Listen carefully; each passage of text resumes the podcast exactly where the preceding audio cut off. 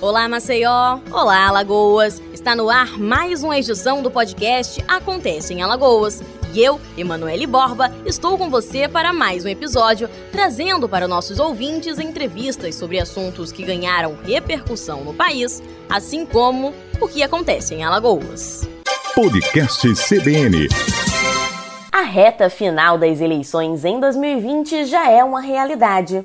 Agora cada vez mais próximos de um resultado final ou de um segundo turno, tanto os eleitores quanto os candidatos precisarão seguir alguns comportamentos pré-determinados a fim de não sofrerem nenhuma punição mais rígida às vésperas das eleições. Convidamos o Dr. Marcelo Brabo, advogado eleitoral, para esclarecer dúvidas sobre o que pode ou não ser feito, bem como as principais mudanças até este domingo, dia em que ocorre o primeiro turno em todo o Brasil. Seja bem-vindo, doutor Marcelo Brabo, e vamos iniciar esse papo falando sobre as novidades nas sessões de votação por parte do eleitor. Ciente de que até às 17 horas deste domingo o Brasil estará escolhendo os seus representantes, como fica a distinção ou separação por horário dos eleitores? Este ano teremos eleições em um novo horário. As eleições começarão às 7 horas da manhã e acabarão às 17 horas.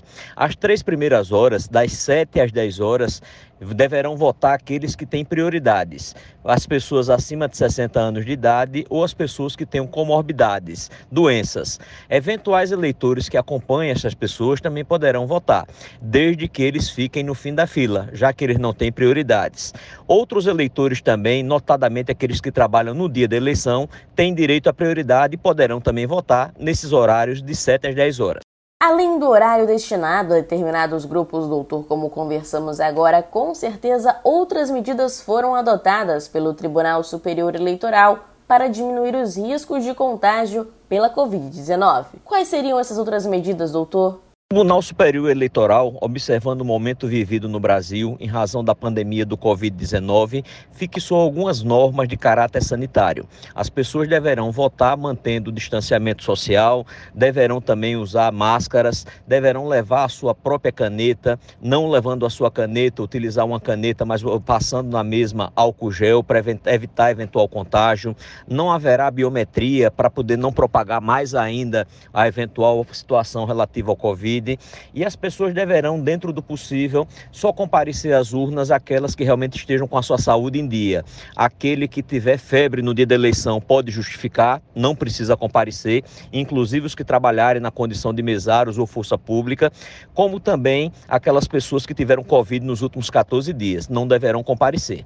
Com foco no que pode ou não ser feito pelos eleitores neste domingo de eleição, também é muito importante pontuar sobre um outro tópico: o de consumo de bebidas alcoólicas que, certamente, tem o poder de alterar as emoções e sentidos. Conforme a lei seca, os estabelecimentos comerciais sofrerão restrição para a venda de bebidas, sendo proibidas até um determinado horário do domingo.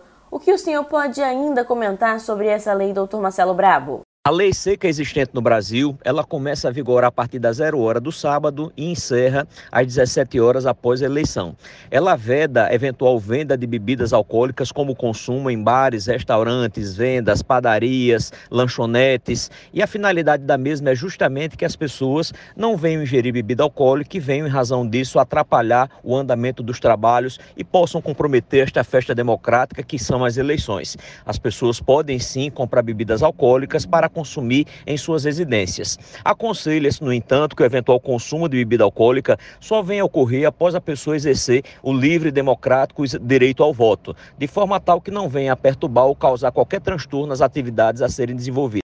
Por fim, o evento eleitoral também conta com restrições para os candidatos exclusivamente no domingo, dia de votação. Dessa forma, Dr. Marcelo Bravo seria muito interessante alertarmos que qualquer irregularidade vista pelo eleitor durante esse dia pode e deve ser denunciada, não é isso? O dia da eleição é um dia do exercício da festa democrática. As pessoas podem comparecer à urna, inclusive portando a identificação dos eventuais apoios, candidatos, usando boto, portando bandeira, ou usando adesivo, usando as cores partidárias. Só que o dia das eleições é um dia reservado apenas ao exercício do voto. Neste dia não pode ter distribuição de propaganda eleitoral, neste dia não pode ter eventual é, aglomeração de pessoas e qualquer eventual irregularidade deve ser comunicado à força Pública, à Polícia Militar, à Polícia Civil, aos coordenadores do TRE, de forma tal que a Justiça Eleitoral, o Ministério Público, a própria Força Pública, representada pela Polícia,